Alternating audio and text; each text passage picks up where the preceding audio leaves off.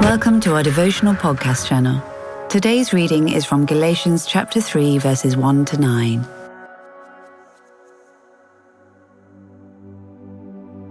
You foolish Galatians, who has bewitched you?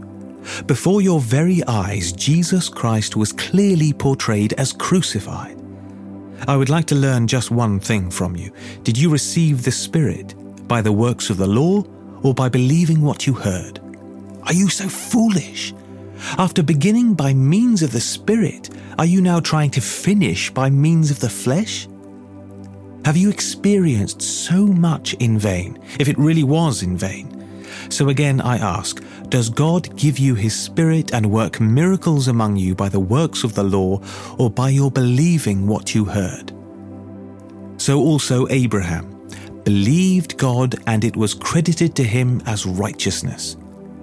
Understand then that those who have faith are children of Abraham. Scripture foresaw that God would justify the Gentiles by faith and announced the gospel in advance to Abraham. All nations will be blessed through you. So those who rely on faith are blessed along with Abraham, the man of faith. Today's devotional was written by Emily Adua. Here we have Paul at his most passionate and exasperated. He launches into a set of rhetorical questions. I hear in his tone the frustrations of a parent who might ask, How many times do I have to tell you to pick up your toys? or Stop picking your nose. Only Paul's trying to drive home a crucial point. You were saved by faith. Why do you think you need to add to it through human effort? In trying to get the Galatian churches back on track, Paul is reminding them that their own experience bears out the truth that we receive the Spirit and are made perfect before God by having faith in Jesus. That is how they began their journey and how they are to continue it. Paul refers back to Abraham as an example. Abraham was given a glimpse of the way of salvation that was to come through his offspring, that is Jesus, and he responded by believing God with faith. He was therefore credited with righteousness, which in simple terms means he was made right with God. He wasn't credited through circumcision or obedience to any outward laws. He was credited only because he had faith. He trusted in God with his heart. In my own walk, I have had to battle my self reliance. I love the feeling of being competent and relying on my own strategies for success. At times, it's like I'm saying to God, I appreciate you taking me this far, I'll take it from here. When I'm faced with a lack that I feel the need to fill with my own capacities, I have to come back again to the question of faith. Am I going to rely solely on God's grace or try to do this in my own strength? How can I grow in my trust of God? Paul's encouragement to the Galatians and to us is to live out what it means to be fully relying on God. His Spirit, His miracles, His grace, His righteousness. Then we, along with Abraham, can call ourselves people of faith who are blessed.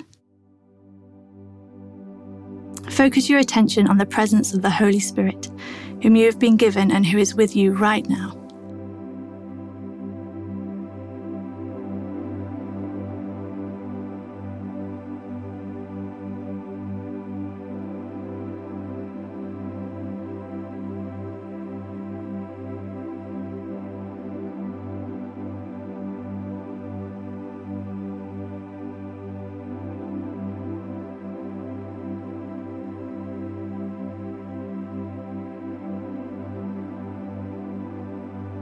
Listen to and reflect on this verse from Philippians.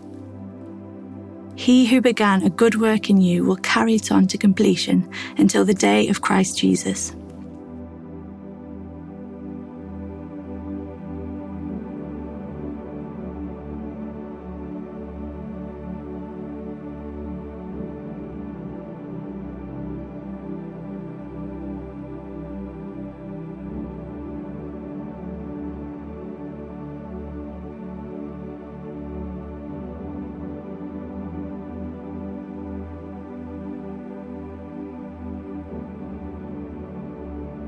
Confess before God the ways that you have tried to add to his ongoing work of salvation in your life.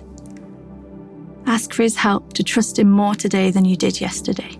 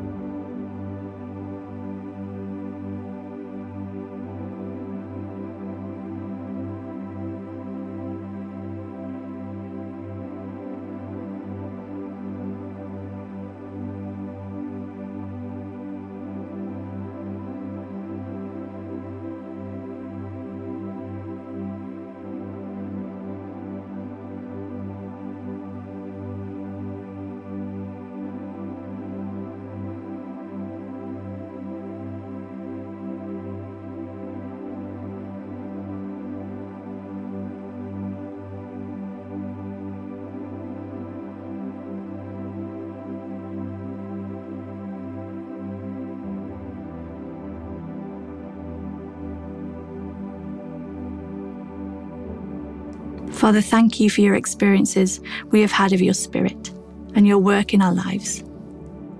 Thank you that we can trust you to carry us through to the end. Help us to rely on you with our whole hearts.